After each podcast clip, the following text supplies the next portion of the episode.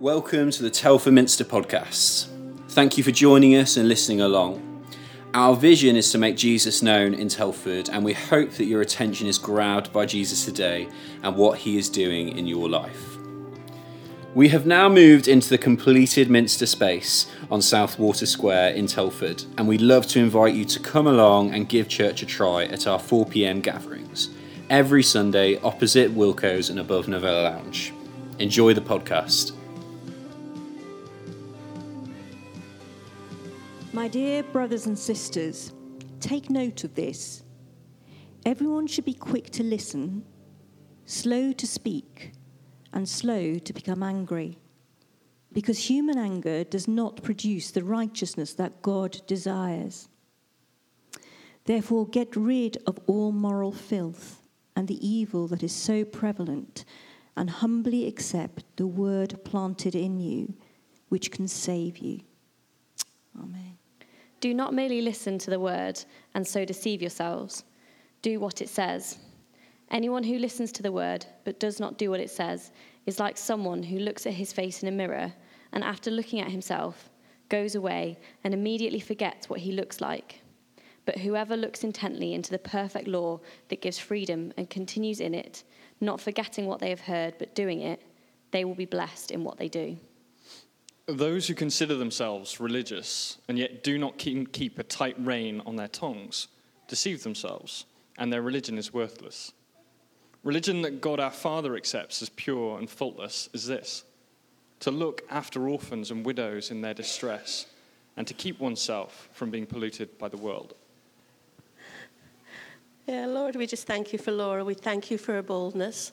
And we just pray that she speaks with a fire today that burns away any dross, but actually just ignites each and every one of us. Thank you, Lord. Amen. Thank you, guys. And thanks for reading that passage. It's great to hear people around the church reading that together. Keep it open because we're going to keep referring um, to that as we think about this together. Now, recently, my husband and I moved into a new house. And this house is um, a new build house. It's about five years old. And um, I don't know if any of you, many of you probably have seen new build houses around Telford. There's quite a few of them, isn't there? And um, our garden is really nice size. It's lovely, but you look at it from a distance and it looks like it's lovely. It looks nice. It's got greenery on on where the grass should be. Then you get a bit closer and you start to notice there's actually some dandelions and some things coming up in the grass and it, and then you get a little bit closer still and you actually realize that there's pretty much zero grass and it's just full of weeds. And I'm told this is common in Telford. Does anyone else have this problem? um, so, my husband Mike has been spraying weed killer, trying everything, covering it in things that just trying to get rid of these weeds and it's really tough. It just feels like we don't have the right tools. And eventually, a few weeks ago, he came home with a new toy. Anyone here like a new toy?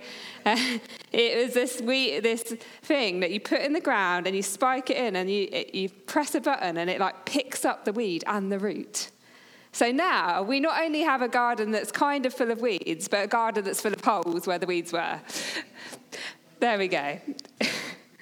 Now, in this passage, James is calling to attention how to have a godly life and get out those weeds, spending time doing what God really wants. Now, I don't know about you, but when I read that, sometimes I feel a little bit unprepared for that. Like, I know God loves me and I know that I am a child of His, but am I really prepared to step into everything that He has for me? Am I really prepared to be a doer and not just a hearer of his word? And get on and just do it, like the Nike slogan says. Are we prepared to pay the price and get on and do the stuff? Now, someone once told me that it takes two weeks to get rid of pollution out your lungs. So, if you've been to a place that's really polluted, it can take about two weeks to get it out your lungs. And I just feel like this afternoon that God wants to breathe a bit of spiritual fresh air for us today. In verse 21, it says, Therefore, get rid of all moral filth and the evil that is so prevalent, and humbly accept the word planted in you, which can save you.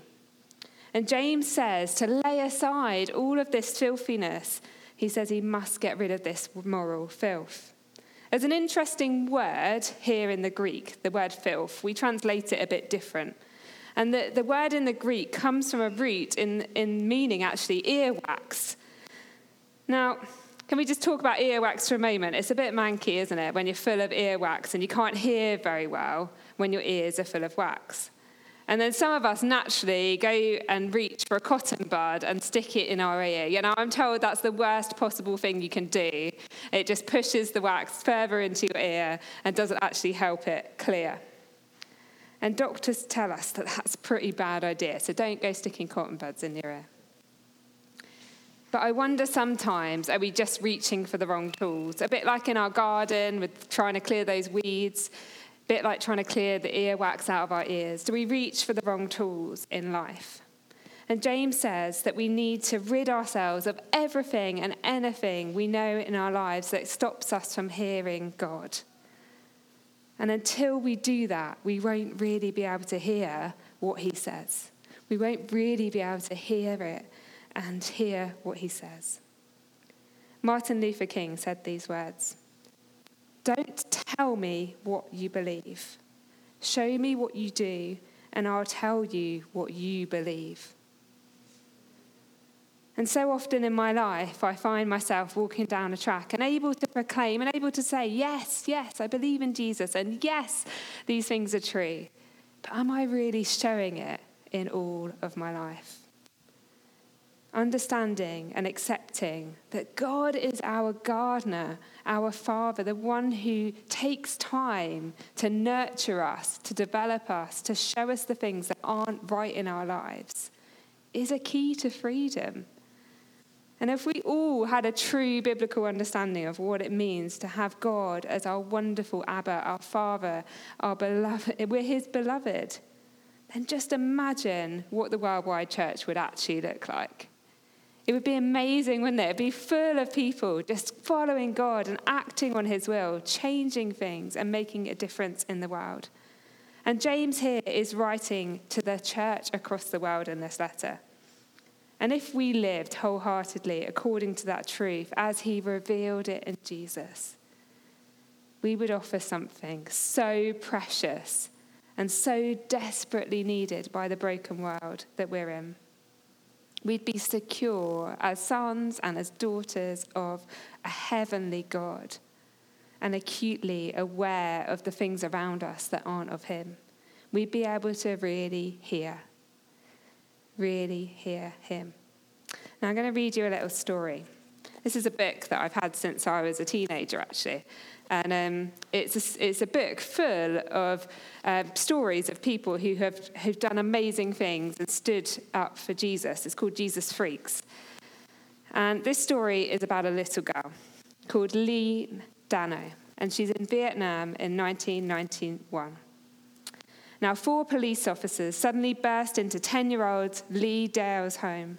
They forced her father, who was an underground pastor in North Vietnam, to re- re- remain seated while the authorities ransacked their home searching for Bibles.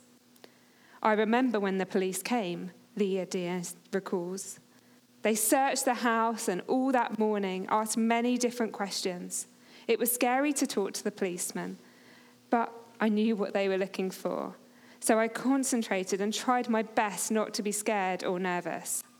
And as the police questioned her parents, Leon courageously hid some of the Bibles in her school backpack. When the police asked her about the contents of her backpack, Leon simply replied, it's, it's books for the children.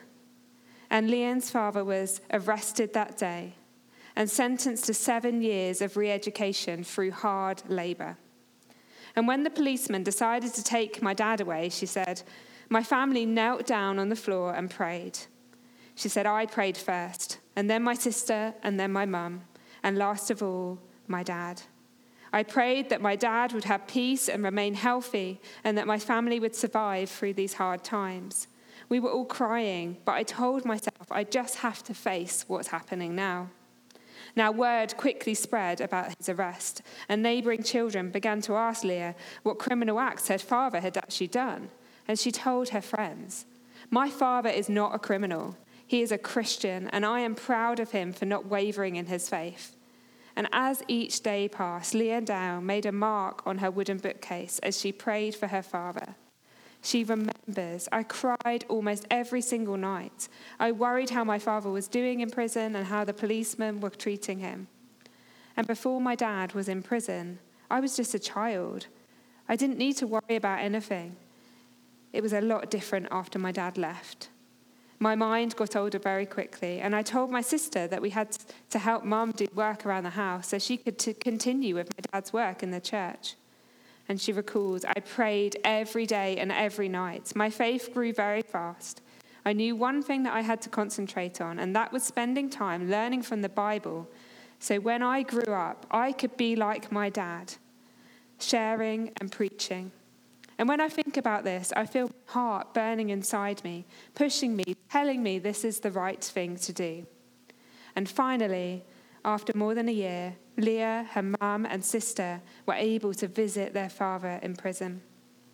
And when they reached the compound, they were separated by a chain fence. Leah quickly discovered that she could squeeze into the prison yard through a chained gate, and she ran to her father and hugged him tightly. The guards watched the little girl, and, but surprisingly, they just left her alone. They thought, what harm can a little girl do? Little did they know. Armed with innocence and childlike faith, children like Leah can be a secret weapon against the kingdom of Satan. And during that first visit to her father's prison, Leah was able to smuggle him a pen, which he used to write scriptures and sermons on cigarette paper. These cigarette sermons travelled from cell to cell and were instrumental in bringing many prisoners to come to know Jesus and Leah's prayers were answered. Her father was released early, before he'd served those seven years that he was sentenced to. She says, It was a big surprise when I came home from school one day and saw my dad had been released from prison. I ran and gave him a big hug, and we were so happy. I was proud of my family, and I wanted to yell and let the whole world know that I wasn't scared of anything because God always protects each step I go in life. Isn't it amazing that when we act on God's word, He moves? And it isn't just little girls like Leah that you can hear stories like this. This book is just one example of being full of stories like that. And I know each one of you have a story to share. Imagine if we all actually did what God's word said we would, as a church, forgive readily and easily. We wouldn't take offense over little things.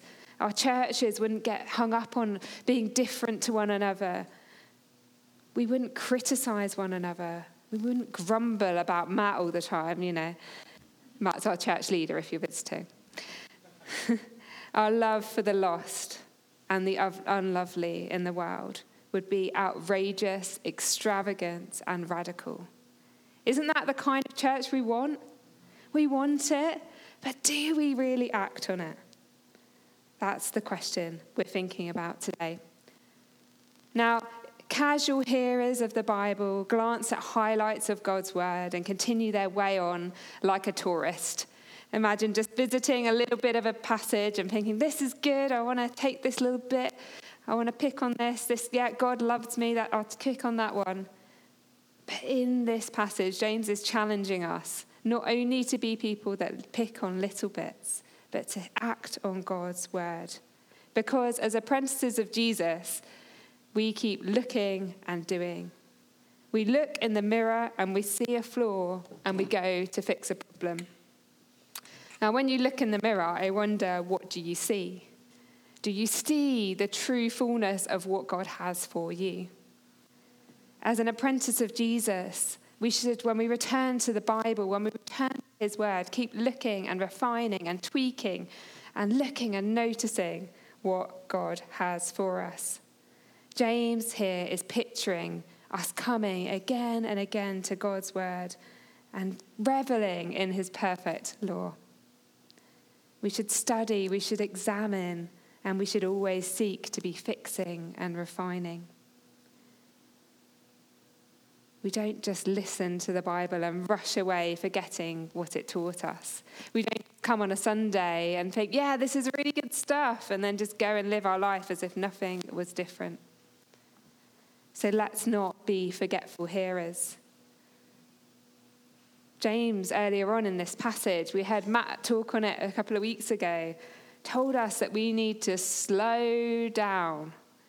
We need to listen to God we need to be not quick to speak and not quick to anger, and to slow down and obey God and put away all that filthiness because we have the full inheritance that comes from knowing Jesus.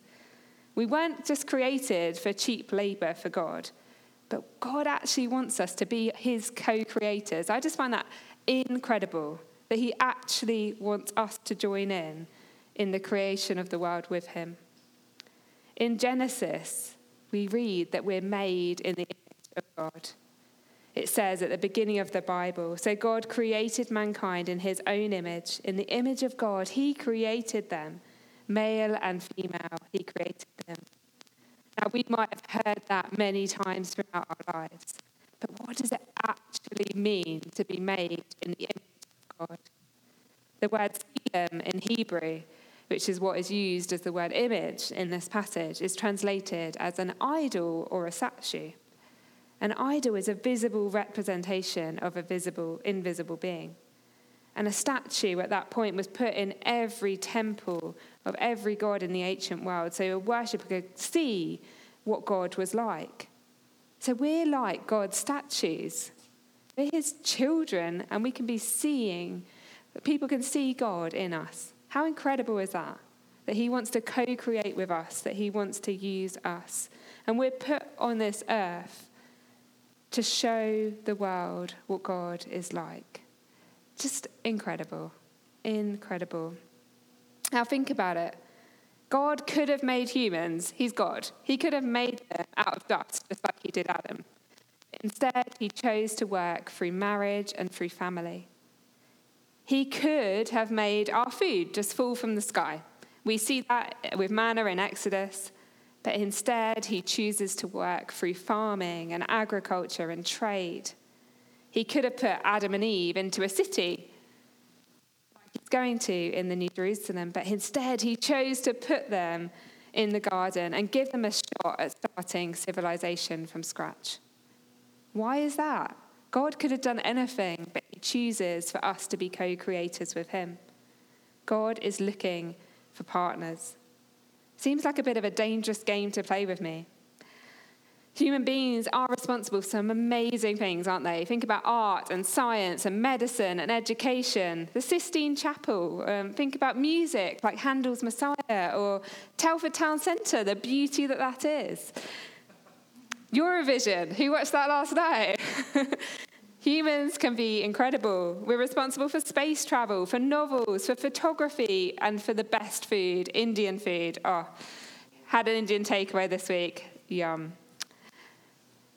But we're also responsible for a world in which 48 million people live in slavery, for a world where there is blatant racism, for the Holocaust for Hiroshima, for the genocide in Rwanda, for the wars around the world today, for pornography, for global warming, for the endangered species list.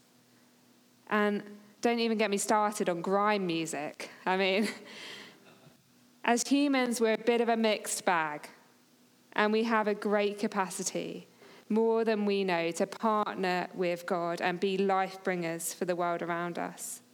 Or we have the opportunity to exploit the earth itself and rob people of an environment where they and us can thrive. What James is saying is we should catch just one glimpse of God's word and not help but keep going back for it again and again and again. When we look at ourselves in the mirror, we should know ourselves as children of God, partners with Him, apprentices, journeying to be life bringers to tend to the garden that we are called to. So, Let's slow down. Let's listen to God. Not be quick to speak, not be quick to anger, and slow life down and obey God, cleaning our hearts of weeds that get in the way of us hearing what God really has to say. We're partners with God. Let's allow Him to work the garden that is our life. So let's just take a moment just to listen to what God has to say to each of us. I'm going to read the passage again to you. As we read this, just invite God, and I encourage you just to invite God to speak to you. What is it that He wants to say to you today? And it might be that He speaks to you in a picture. It might be that you get um, a really clear word, or it might be that as you just read this passage again, you just hear what God has to really say to you through it.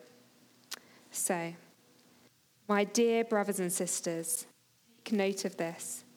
Everyone should be quick to listen, slow to speak, and slow to become angry, because human anger does not produce righteousness, the righteousness that God desires.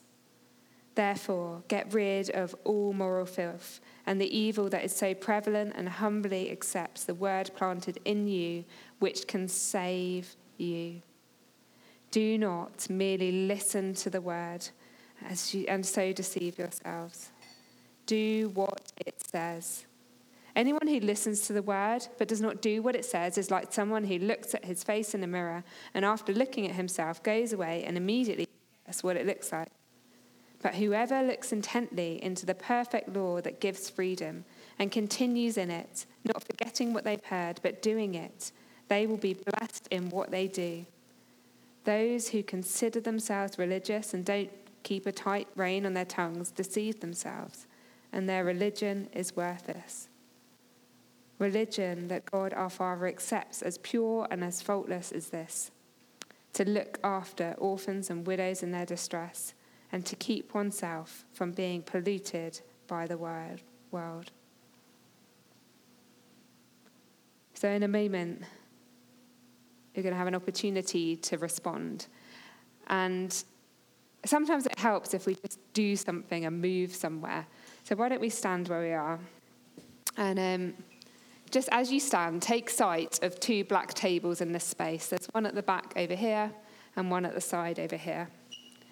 And on those tables, um, there are some mirrors. And on those mirrors, it says, He sees me. And it's there as a reminder to, to know that you are a child of God, that you are seen, that you're a co creator with Him. And if you want to today, to make a commitment to say, Yes, God, I want to act on your word.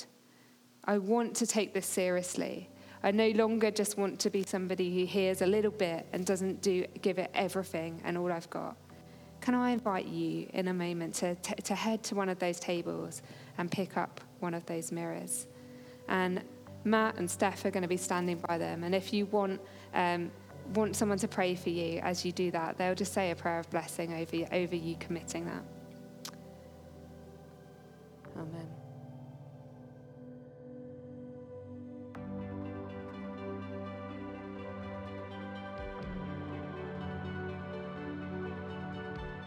Thanks for listening. We hope this time blessed you. Hit the subscribe button to hear more like this. And to find out more about Telford Minster, follow us at Telford Minster on Instagram and Facebook or go to telfordminster.org.uk.